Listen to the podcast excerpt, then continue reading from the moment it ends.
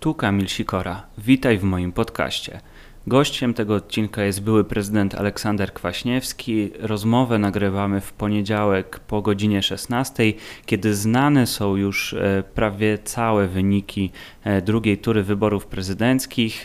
Państwowa Komisja Wyborcza podała, że wygrywa te wybory Andrzej Duda i nawet uzupełnienie tych brakujących jeszcze wyników już nie zmieni ostatecznego rezultatu.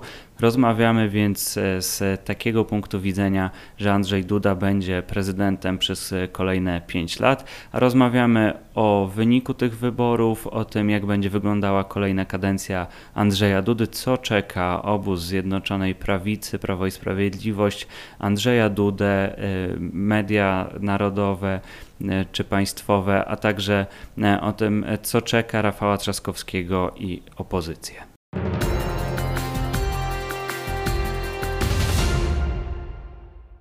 Gościem Wybierz Podcastu jest były prezydent Aleksander Kwaśniewski. Dzień dobry. Witam.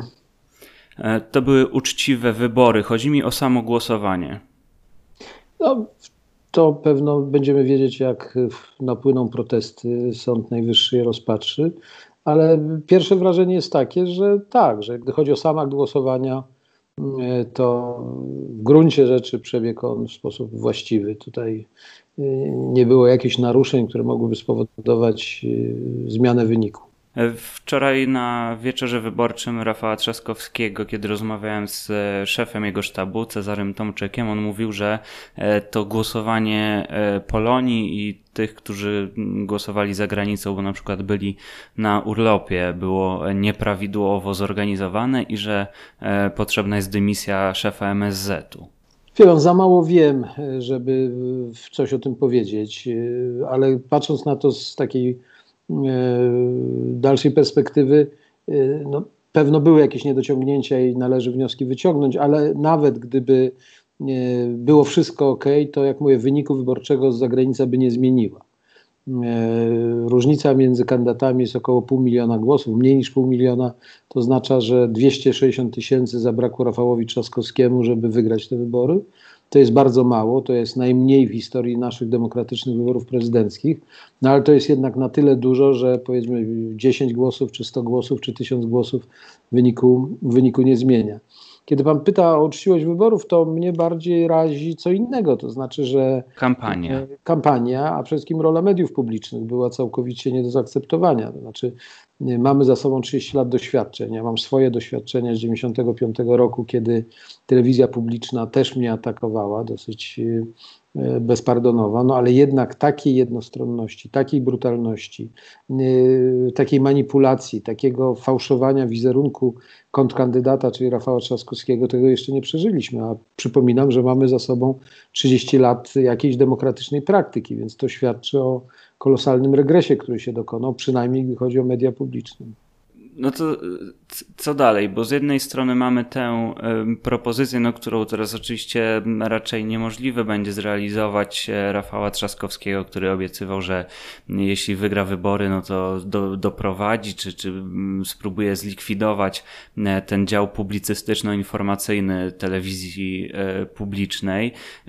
Tylko ja mam wrażenie, że to jest taka trochę kapitulacja i takie stwierdzenie, że no tak naprawdę nie mamy pomysłu na zorganizowanie tych mediów publicznych tak, aby one działały tak, jak powinny działać w demokracji liberalnej, tylko no właśnie uznajemy, że niezależnie jak one będą rządzone, no to zawsze jednak ostatecznie padną łupem polityków, czy jednych, czy drugich.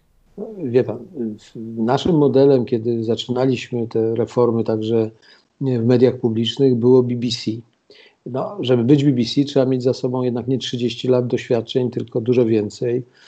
I z drugiej strony pewną ciągłość zachowaną. To znaczy, że kolejne ekipy dziennikarzy, szefów wychowują się na tym samym modelu. To znaczy obiektywizmu, równego dystansu do różnych sił politycznych, etyki zawodowej, sprawdzania wiadomości i tak dalej. B B C też na swojej drodze popełniło trochę błędów, no ale mimo wszystko pozostaje jakimś tam modelem do dzisiaj.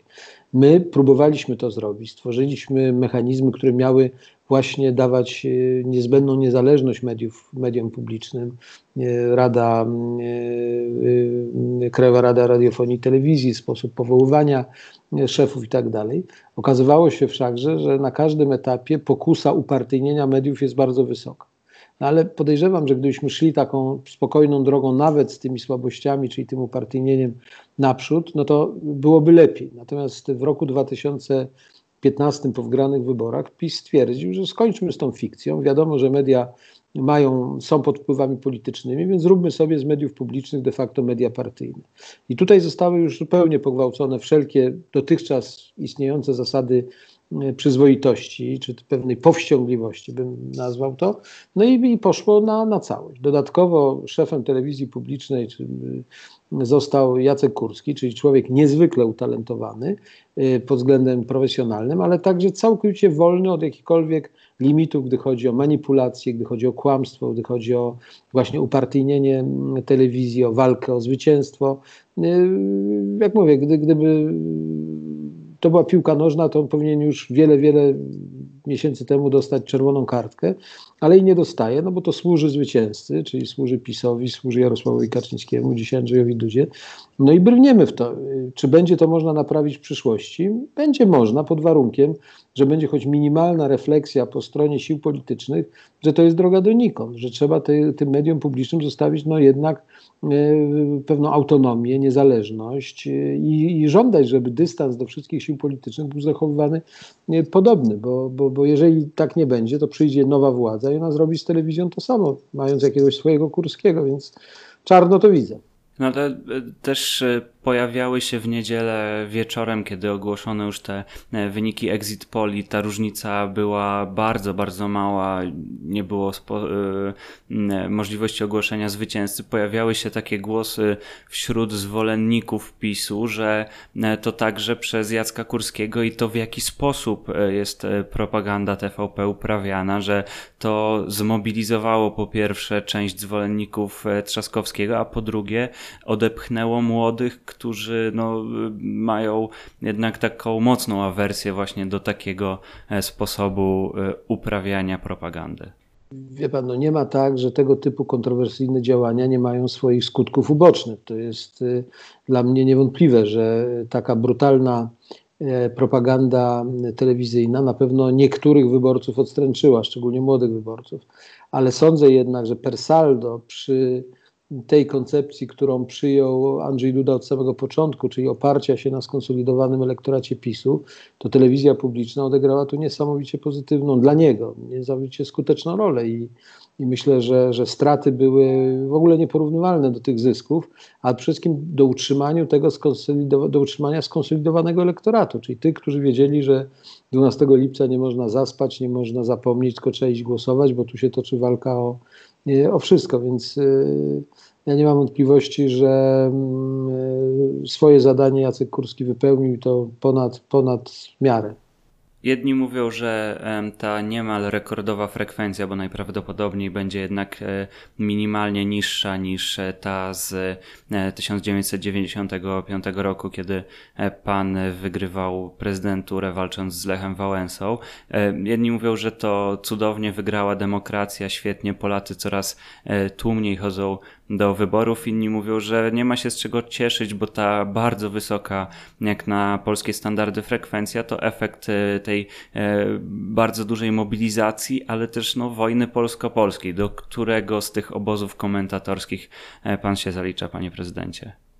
Jedno jest prawdą i drugie. To znaczy niewątpliwie to, że frekwencja jest wysoka, to jest dla demokracji dobrze, a nie źle, bo demokracja więdnie, kiedy nie ma, nie ma wyborców, kiedy nie ma zainteresowania. Z drugiej strony, i to już jest niedobre, ta, ten wynik, ta frekwencja jest rezultatem niezwykłej polaryzacji. Prawdopodobnie polaryzacji, na pewno polaryzacji głębszej, jeżeli była w roku dziewięćdziesiątym piątym, co przecież dobrze pamiętam, bo byłem jednym z bohaterów tych wyborów. A ja oceniam, że ta polaryzacja jest również głębsza i poważniejsza niż przed osiemdziesiątym dziewiątym roku, czyli z czasów jeszcze P R L.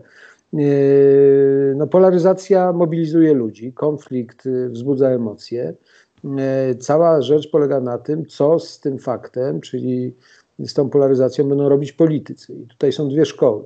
Jedna szkoła, do której bym namawiał Andrzeja Dudę, to znaczy, żeby uznać, że kampania się skończyła i teraz szukamy jednak porozumienia, szukamy jakiejś nici dialogu, budujemy mosty, próbujemy być bardziej wrażliwi na argumenty drugiej strony.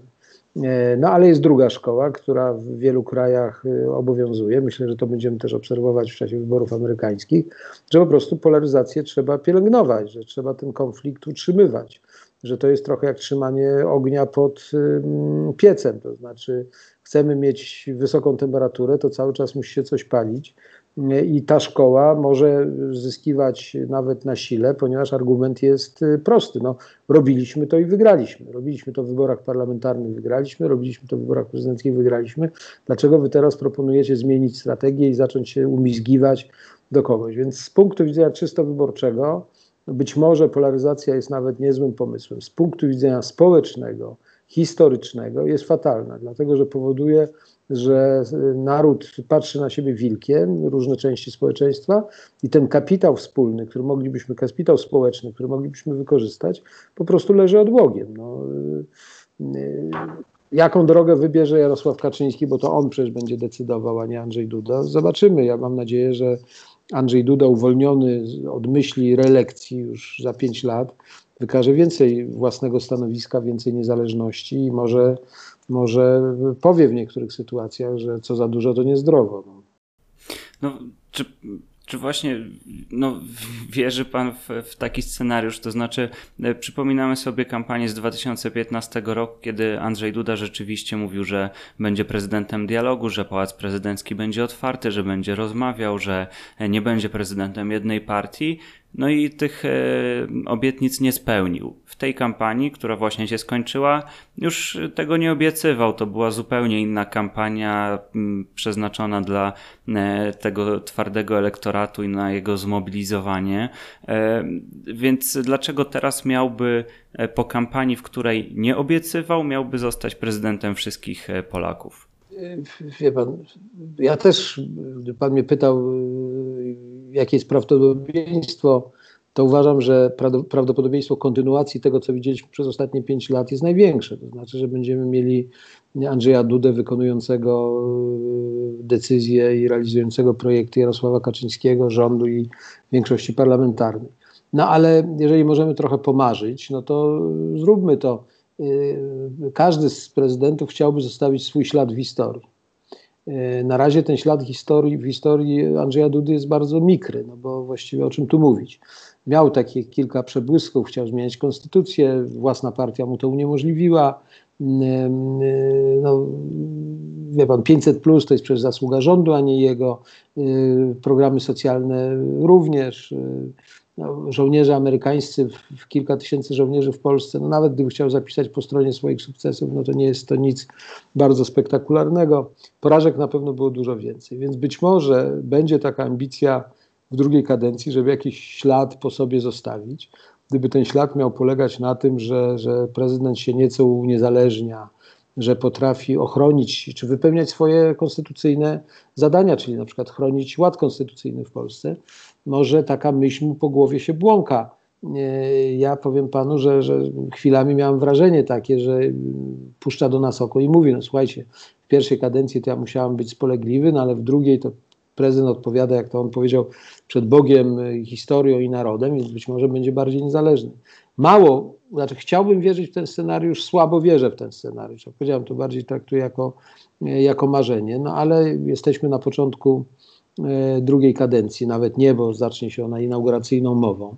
Ja pamiętam inauguracyjną mowę sprzed pięciu lat, gdzie słowo wspólnota było powtarzane dziesiątki razy, później nic z tego nie wyszło. Zobaczymy, czy, czy również skończy się to na takiej pojednawczej mowie inauguracyjnej, a później wszystko pójdzie swoim torem. Tak mówię, nie za bardzo wierzę w ten scenariusz, ale życzyłbym sobie takiego. A sądzi pan, panie prezydencie, że ten projekt zmiany konstytucji, o którym Andrzej Duda mówił teraz w kampanii, tej dotyczącej, ten dotyczący adopcji dzieci przez pary jednopłciowe, zostanie zarzucony, gdzieś tam zamrożony w zamrażarce sejmowej, czy PiS rzeczywiście go wprowadzi? To, jest, to był gorący temat, więc trudno go tak schować od razu. Natomiast ja myślę, że jeżeli nawet konstytucjonaliści ze strony PiSu zaczną się zajmować tą kwestią, no to zauważą też i ryzyko związane z tą propozycją. Dlatego, że wie pan, w polskim systemie prawnym, jaki obowiązuje dzisiaj, od konstytucji poczynając, poprzez ustawy, poprzez kodeks rodzinny, takiej możliwości nie ma. To znaczy w Polsce małżeństwem jest mężczyzna i kobieta, przysposobienie czy adopcja dzieci jest możliwa również przez te pary bądź osoby samotne, które, które mają dzieci z, z poprzednich związków. Czyli mówiąc krótko, temat adopcji dzieci przez parę homoseksualnych jest całkowicie wymyślony. On oczywiście pojawiał się w niektórych wypowiedziach przedstawicieli L G B T, ale, ale to jest teoria dzisiaj w Polsce. Takiej możliwości nie ma. Czy jest sens zapisywanie czegoś w konstytucji, co mogłoby później, gdyby nastąpiła zmiana, przyspieszyć choćby akceptację związków jednopłciowych, no to jest pytanie dosyć zasadnicze, bo moim zdaniem wprowadzenie tego, co proponuje prezydent Duda do konstytucji, gdyby udało się zgromadzić tutaj odpowiednią większość konstytucyjną, co też nie będzie łatwe, no to oczywiście ono otwiera drzwi, że na następnym etapie powiemy, no dobra, ale przecież jest napisane, że takie związki jednopłciowe istnieją, bo są możliwe. Bo nie chcemy im dać dzieci, no dalej nie chcemy, ale znaczy, że trzeba umożliwić, żeby takie związki miały podstawy prawne. Więc to jest y, chodzenie z prawnego punktu widzenia po linie. Ono oczywiście było motywowane potrzebami y, wyborczymi, co się udało, no bo y, zwycięzca jest, y, ale czy, czy on będzie chciał dalej iść y, tą ryzykowną ścieżką? Nie wiem. No. O tyle jest trudne, że to gorący temat, że, że, że, że zostało to zgłoszone i wszyscy pamiętają, ale nie zdziwię się, jak zostanie to w takich dyskusjach konstytucjonalistów odłożone w czasie, na, na, na święty nigdy. Tak jak zaostrzenie prawa aborcyjnego, prawda? Ale kiedy jesteśmy no tak, już... prawa aborcyjnego jest jeszcze, wie pan, to, to, to tutaj, że tak powiem, obawy PiSu i strach PiSu był, był czytelny, dlatego że o ile adopcja przez parę homoseksualne jest dzisiaj kwestią teoretyczną, o tyle aborcja nie jest kwestią teoretyczną. I dzisiaj zaostrzenie prawa antyaborcyjnego, które by pozbawiało na przykład właśnie osoby, kobiety zgwałcone takiej możliwości, moim zdaniem wywołałoby niezwykle silny rezonans negatywny. Dlatego PiS przez pięć lat prezydentury poprzedniej nie zdecydował się na to i jestem przekonany, że nie zdecyduje się i przez kolejne lata. Są opinie, że to są ostatnie wybory, które w Polsce można było wygrać straszeniem L G B T, bo jednak ta zmiana pokoleniowa następuje i nawet jeśli wyborcy z wiekiem przesuwają się na tym spektrum, które tak umownie zostało określone, że najpierw głosują na Korwina, później gdzieś tam na Platformę albo Lewicę, kiedy przesuwają się z wiekiem, no to gdzieś tam na, na prawicę, Prawo i Sprawiedliwość, no to jednak pomimo, że ta, to, to przesunięcie będzie następowało, to te nowe pokolenia już jednak będą trochę inaczej, no chociażby wyedukowane i, i zarówno w takim sensie szkolnym, jak i kulturowym, popkulturowym i, i w przyszłości po prostu taka kampania, jaką teraz Andrzej Duda przeprowadził, no już po prostu nie przyniesie skutku i nie przyniesie wygranej w wyborach. Zapewne, wie pan, no, społeczeństwo się zmienia, społeczeństwo z wieloma kwestiami się oswaja. A poza tym społeczeństwo też widzi, ile tu jest manipulacji. No wie pan, gdyby ktoś mi powiedział, że w roku dwa tysiące dwudziestym, w momencie pandemii, recesji gospodarczej, groźby recesji gospodarczej, głównym tematem w Polsce jest, są środowiska L G B T, no to to z daleka czuć tutaj fałszem, no bo, bo, bo to nie jest żaden temat. Oczywiście ci ludzie są, ci ludzie w gruncie rzeczy są w Polsce w większości miejsc traktowani normalnie. Są oczywiście miejsca skandalicznie nietolerancyjne. Nie chcę wymieniać nazw tych miast, no ale myślę, że Białystok jest tutaj dobrym przypomnieniem. Ale to nie jest zasadniczy temat. No ale PiS jest mistrzem w wymyślaniu takich tematów zastępczych, które w krótkiej perspektywie działają i one na ich szczegóły, bo to nie działa na ten elektorat, nazwijmy, nie pisowski, ale na elektorat pisowski w części działa. Przypominam, że, że, że kiedyś walczyliśmy z imigrantami, których w Polsce w ogóle nikt nie wziął na oczy. No i to też się okazało skutecznym straszakiem, gdzie, gdzie mówiono o zalewie milionów, prawie że o, o groźbie islamizacji katolickiej Polski. No, jak ja słucham tych argumentów, no nie wiem, czy, czy, czy, czy, czy to jeszcze jest realność, czy mi się coś śni w jakimś strasznym, strasznym śnie. No więc Coś wymyślą na pewno następnego, ale zgadzam się z panem, że na tematyce L G B T kolejnych wyborów się nie poniesie. PiS i Andrzej Duda mają powody do zadowolenia, bo wygrali, czy jednak no to, to jest takie pyrrusowe zwycięstwo, no bo i to T V P, o którym rozmawialiśmy, i te oczywiście szerokie programy socjalne i bardzo intensywna kampania i też jakoś tam kandydaci opozycji, którzy po drodze mieli różne mniejsze lub większe problemy, no, no i ta wygrana jest no nadal o włos, pomimo, że, że już ta... No, ale to jest zwycięstwo, nie, nie nazwałbym tego w najmniejszym stopniu pyrrusowym, bo to jest zwycięstwo, które daje PiS-owi co najmniej trzy lata prowadzenia dalej ich eksperymentu. Ja myślę, że zrobią to z całą mocą, bo, bo, bo ten czas jest ograniczony. Świadomość, że społeczeństwo jest podzielone, oni mieli i, i mają. Myślę, że szczególnie ta struktura głosów, którą Ipsos pokazał, że młodsi wyborcy głosowali na Trzaskowskiego, to dla nich jest niewątpliwie niepokojące, więc na pewno to nie jest zwycięstwo, które powinno skłaniać do triumfalizmu. To nie jest zwycięstwo, na przykład z praktycznego punktu widzenia jestem przekonany, że to jest ten typ zwycięstwa, który nie będzie zachęcał, wręcz przeciwnie, PiS do przyspieszonych wyborów parlamentarnych. Że raczej oni będą starali się utrzymać tą koalicję w Sejmie, kleić ją, może dobierać kogoś z innych z partii, ale nie ryzykować, ponieważ przy takim układzie sił, jaki mamy dzisiaj, no to następne wybory mogą się skończyć odwrotnie i cały ten paradygmat pisowski szlak trafi. Natomiast yy, trzeba pamiętać, że yy, oczywiście PiS pociesza się, że to jest seria, to jest szóste kolejne zwycięstwo, no tak, ale w życiu, w sporcie, w polityce każda seria ma swój kres i myślę, że jesteśmy dzisiaj bliżej kresu serii PiSu niż, niż w połowie drogi czy, czy na początku. No już w tym liście, który kilka tygodni temu Jarosław Kaczyński wysłał do, do działaczy Prawa i Sprawiedliwości, tak naprawdę najwięcej uwagi przykuło to jedno zdanie o tym, że będą potrzebne zmiany w naszym, czyli w PiS-u obozie, pisał Jarosław Kaczyński. No zapewne, no, na pewno potrzebna jest jakaś nowa dynamika. Nie wiem, jak PiS traktuje ruch Krzysztofa Bosaka, czyli to, co do tej pory nie miało miejsca, czyli ich okrążanie z prawej strony. Bo przecież Bosak wprost mówi, że PiS nie jest prawicowy, bo w programie ekonomicznym jest socjalistyczny, a w programie światopoglądowym jest za mało konserwatywny, choćby zgadza się na te wyjątki od aborcji i tak dalej. Więc to jest na pewno jedna z przyczyn, gdzie, gdzie muszą zastanowić się, co z tym robić. Jak pokazały te wybory, PiS nie przesuwa się w stronę centrum. Centrum coraz bardziej zaczyna być zawłaszczane przez Koalicję Obywatelską.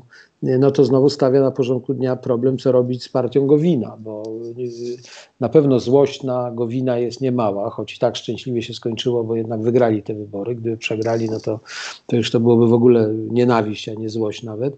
No ale wypychanie Gowina z, z Zjednoczonej Prawicy może być kosztowne, bo ono może całkowicie to takie prawe centrum, yy, nieduże pewno, kilkuprocentowe, no ale jak mówimy w tej chwili w Polsce, gdzie każdy procent waży swoje, yy, odepchnąć w ich stronę, więc yy, na pewno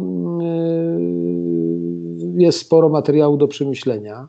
Akurat Jarosław Kaczyński, jeśli chodzi o te gry polityczne, jest naprawdę dużym specjalistą i on, i on to ciągle czuje i rozumie. Dodatkowo wchodzi przecież w grę element, o którym on też napomyka nie raz, nie dwa. On skończył siedemdziesiąt jeden lat, więc to już jest wiek silnie emerytalny, więc myślenie o jakimś skutecznym następstwie jest zrozumiałe, a z drugiej strony każda walka o sukcesję powoduje wzrost napięć wewnętrznych, bo ambicji jest całe mnóstwo. Więc to jest następny wątek. Dodatkowo jest pytanie o konstrukcję rządu i gotowość tego rządu na walkę ze skutkami recesji, bo to był rząd dobry do rozdawania pieniędzy, no ale co zrobić, kiedy tych pieniędzy jest coraz mniej albo w ogóle ich nie ma i trzeba oszczędzać. Więc yy, trusowe zwycięstwo to nie jest, ale na pewno jest to zwycięstwo niekomfortowe, o tak bym powiedział. To znaczy komfort yy, rządzenia PiS-owi został odebrany już w poprzednich wyborach parlamentarnych, choćby przez utratę Senatu, a teraz przez ten wyrazisty podział społeczeństwa ten komfort jest jeszcze bardziej ograniczony, czyli yy, najlepsze lata, czy najwygodniejsze lata, które PiS miał w rządzeniu, już ma za sobą. Teraz yy, przyjemności już były, teraz zaczynają się trudności, teraz zaczynają się schody. Mówił pan o tej schedzie po Jarosławie Kaczyńskim. Andrzej Duda za pięć lat będzie miał pięćdziesiąt trzy lata. Pan, kiedy kończył kadencję drugą, miał pięćdziesiąt jeden lat. Myśli pan, że Andrzej Duda jeszcze, jeszcze będzie próbował w tą bieżącą politykę się włączyć i, i na przykład zawalczyć właśnie o Prawo i Sprawiedliwość albo budować coś własnego na może gruzach po PiSie? No nic nie, nie wiemy, co będzie za pięć lat. To jest bardzo daleki. To, to jest trudny moment. Znaczy, pięć lat minie bardzo szybko i już przed końcem kadencji zacznie być taki dylemat. No, na ile można wrócić do jakiejś działalności zawodowej? No, myślę, że tu Andrzej Duda ze względu na swój antykonstytucyjny dorobek może mieć kłopoty na, na, na, na, w taki, na takiej ścieżce. Oczywiście można pozostawać byłym prezydentem, bo to jest jakaś rola i, i są wykłady, zaproszenia i ten, to, to nie jest jakaś, jakiś całkowity dramat. Natomiast gdy chodzi o wejście do tej polityki, no to to może być bardzo trudne, bo po pierwsze jest mnóstwo kontrkandydatów. I nie sądzę, żeby Andrzej Duda nie ma w sobie nic, co by czyniło go takim bezdyskusyjnym liderem. Czyli kimś, który w sposób naturalny jest lepszy, czy, czy, czy, czy, czy przyjmuje się jego zwierzchność ze względu na niezwykłe talenty, czy, czy właśnie umiejętność budowania strategii politycznej i tak dalej. Wszyscy będą odnosili jego umiejętności polityczne na przykład do umiejętności Jarosława Kaczyńskiego. No i tu porównania nie ma żadnego. Ja nie jestem zwolennikiem Jarosława Kaczyńskiego, ale muszę docenić jego talent i jego wiedzę, i jego cierpliwość, i jego determinację w wielu kwestiach. Ja mówię, źle to służy Polsce, no ale, ale, ale to są cechy, których nie da się nie zauważyć. Andrzej Duda tego nie ma, więc yy, ja nie wiem, na ile w walce o, o, o schedę po Kaczyńskim on może wygrać ją z z Joachimem Brudzińskim, z Zbigniewem Ziobro, z Beatą Szydło, z Mateuszem Morawieckim. Na pewno też lista nie jest jeszcze zamknięta, więc i czy będzie mu się chciało, bo też proszę pamiętać, że prezydent przez, szczególnie jak jest dziesięć lat prezydentem, no jest trochę nieprzygotowany do takiego wejścia w tą, w, w tą taką codzienną partyjną intrygę. No to, to, to, zresztą Andrzej Duda nigdy tego, do tego nie był przygotowany. Jego, jego kariera partyjna nigdy nie była jakoś bardzo spektakularna, więc nie sądzę, żeby on w tym jakby nauczył się tego, czy żeby to było jego, jego pasją. Z drugiej strony, wie pan, są sytuacje, mówimy teraz, wybiegamy bardzo naprzód, ale są sytuacje takie, że czasami taki dosyć bezbarwny człowiek na czas jakiś przejściowy obejmuje przywództwo.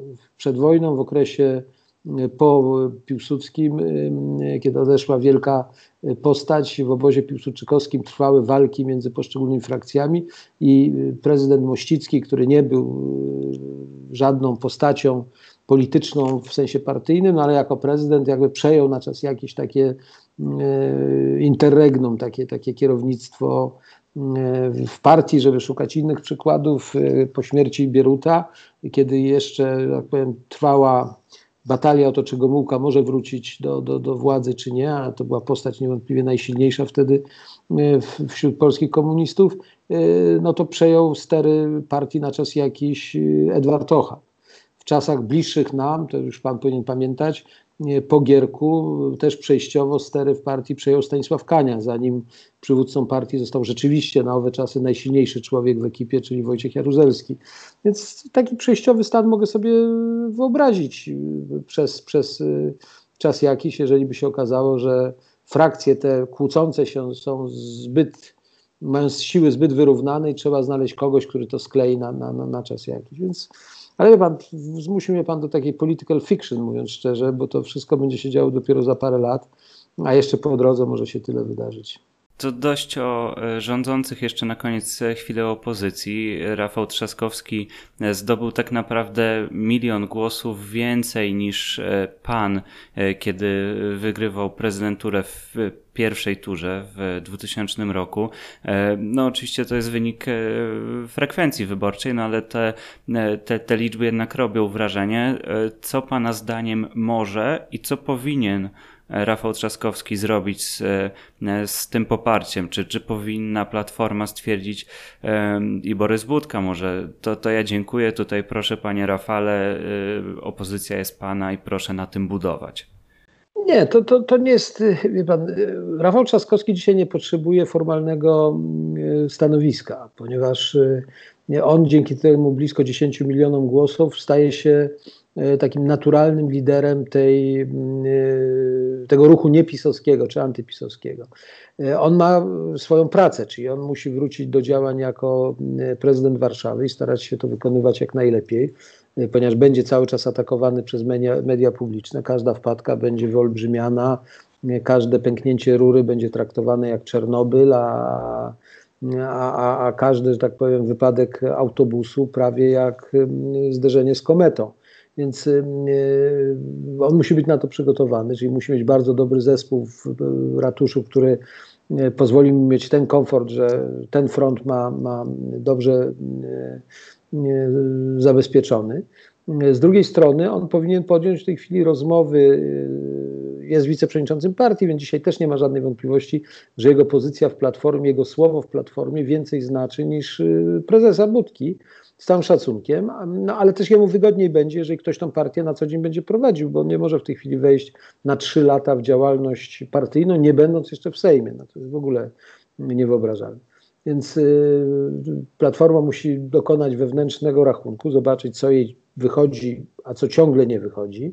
E, poza tym on, nie będąc szefem Platformy, a będąc właśnie e, prezydentem miasta, ma wielką szansę podjęcia rozmów ze wszystkimi na, w środowisku opozycyjnym, czyli i P S L, i Lewica, i Hołownia, i, i kto tam jeszcze. Nie, Warszawa jest do tego najlepszym miejscem, bo logistycznie wszystko jest blisko, czyli zaprosić kogoś na kolację tutaj, choćby w czasie posiedzeń sejmowych, nie jest trudno i, i gadać. Czyli on musi przekonywać tych ludzi co do tego, że jest człowiekiem, który jest zdolny, jest w stanie i chce poprowadzić y, zjednoczoną opozycję, czy koalicję opozycyjną w wyborach zarówno parlamentarnych za trzy lata, jak i cały czas myśli poważnie o swoim kandydowaniu za pięć lat w wyborach prezydenckich. Ja myślę, że, że, że ta, ta aktywność, a przy tym, jak mówię, naturalna aktywność medialna, on nie może w mediach ograniczyć się do roli tylko prezydenta Warszawy. On musi aktywnie pokazywać się także w mediach publicznych, bo to uważam jest jeden z błędów, że opozycja, media publiczne zupełnie jakby oddała w pacht PiSu, że nie pojawiano się tam w różnych programach, nawet zdając sobie sprawę z, z przykrości, które będą ich spotykać. W końcu on musi tak budować swoją, swoją pozycję, czas na to jest, on jest w dobrym wieku, czterdzieści osiem lat to jest absolutnie dobry czas, żeby z jednej strony sprawy rodzinne mieć już uregulowane i nie, nie, nie martwić się o, o niemowlaki, co jest przypadkiem Kosiniaka-Kamysza, ale, ale próbować właśnie budować taką szeroką koalicję i jednocześnie kultywować bardzo te, te kontakty z młodymi ludźmi, czyli mieć czas, żeby od czasu do czasu wyjechać poza Warszawę, pojeździć po Polsce, porozmawiać. Myślę, że plan dla Trzaskowskiego jest o tyle prosty, że mamy do czynienia z dobrym materiałem. Że nawet jego oponenci muszą uznać, że to jest kawałek osobowości na dużą rolę w państwie, a, a nie zawsze tak było. No, bywali kandydaci, którzy od pierwszej chwili robili wrażenie, że no, niespecjalnie się do tego nadaje. To na koniec jeszcze, jeśli chwileczkę jeszcze mogę urwać czasu, panie prezydencie, dwa krótkie pytania.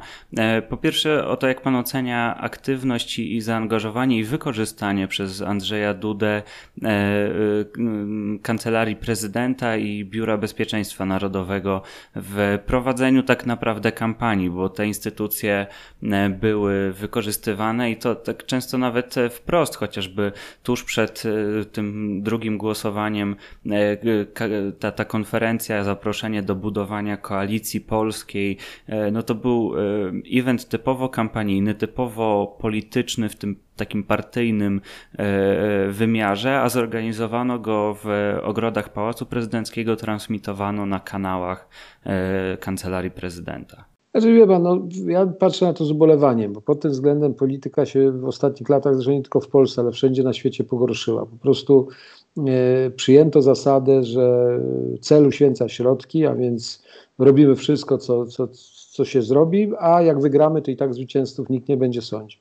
Czyli w tej chwili w polityce obowiązuje właściwie taka zasada zaakceptowanego w pełni bez wstydu, że, że możemy robić y, jeszcze w naszych czasach, czyli ja pamiętam moją kampanię w dwutysięcznym roku, y, czyli mój sztab wyborczy był w domu chłopa, bo nie mógł być w kancelarii, bo chodziło o takie precyzyjne rozdzielenie. Myśmy mieli nawet podpisaną umowę z Borem, jak zwracamy część środków, jeżeli mój wyjazd jest wyjazdem kampanijnym, a nie związanym z wypełnianiem y, obowiązków państwowych i tak dalej, i tak dalej, no bo wtedy jednak budowaliśmy dopiero demokrację, chcieliśmy tworzyć dobre wzory, byliśmy silnie kontrolowani przez media, więc każdy chciał być świętszy od papieża. W tej chwili to minęło i jak mówię, telewizja publiczna nie wstydzi się, że służy jednemu kandydatowi. Kancelaria nie wstydzi się, że organizuje w, w kancelarii spotkania, które mają wy, wymiar wyłącznie kampanijny. Yy, nikt się nie rozlicza z, z, z tej kampanii, choć warto by było.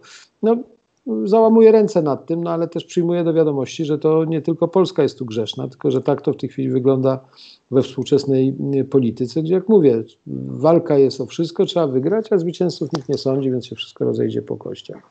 I druga kwestia debaty. Oczywiście pojawiały się głosy, że trzeba było jechać do tych końskich i, i stawić czoła, ale też chciałem spytać o organizację debat, o to, że w Polsce jest to praktycznie nieuregulowane i nie ma, niestety no, nie wytworzył się zwyczaj debatowania, chociaż wydawało się jeszcze parę lat temu, że ten zwyczaj jest. Jest propozycja Rzecznika Praw Obywatelskich, który powiedział, że niezależnie od tego, kto wygra, on po wyborach zaproponuje taką formułę uregulowania i stworzenia takich instytucji, które by były jakieś ponadpartyjne, międzypartyjne i organizowały w przyszłości te debaty, żebyśmy nie doświadczali no, takich gorszących momentami scen debaty o debacie. W pełni się zgadzam i chyba myślę, że to jest bardzo dobra inicjatywa Rzecznika Praw Obywatelskich. W Stanach Zjednoczonych, które no, mogą być tutaj wzorcem, debaty nie są organizowane przez media i debaty nie są organizowane przez sztaby wyborcze, tylko jest specjalny komitet do spraw debat w wyborach prezydenckich.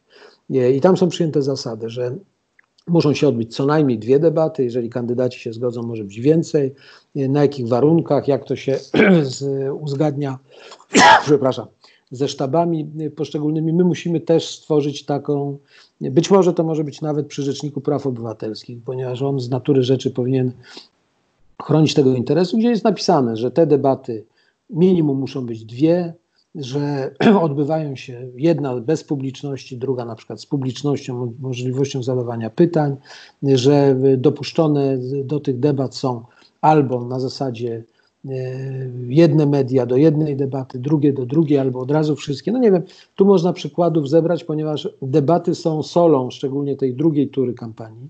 To, że nie było ich w Polsce, to jest kolejny dowód regresu polskiej demokracji, że po trzydziestu latach cofamy się. Ja z Wałęsą miałem dwie debaty. Dwie debaty organizowane przez media publiczne. Prowadził je Wiesław Walędzia. Pan sobie dziś wyobraża, że Jacek Kurski prowadzi jakieś debaty. Uczestniczyli w nich najlepsi dziennikarze. Pamiętam, że wtedy był z mojej strony i Sławek Zieliński i Andrzej Kwiatkowski, z tamtej strony był Jan Nowak-Jeziorański. No więc to były postaci znaczące.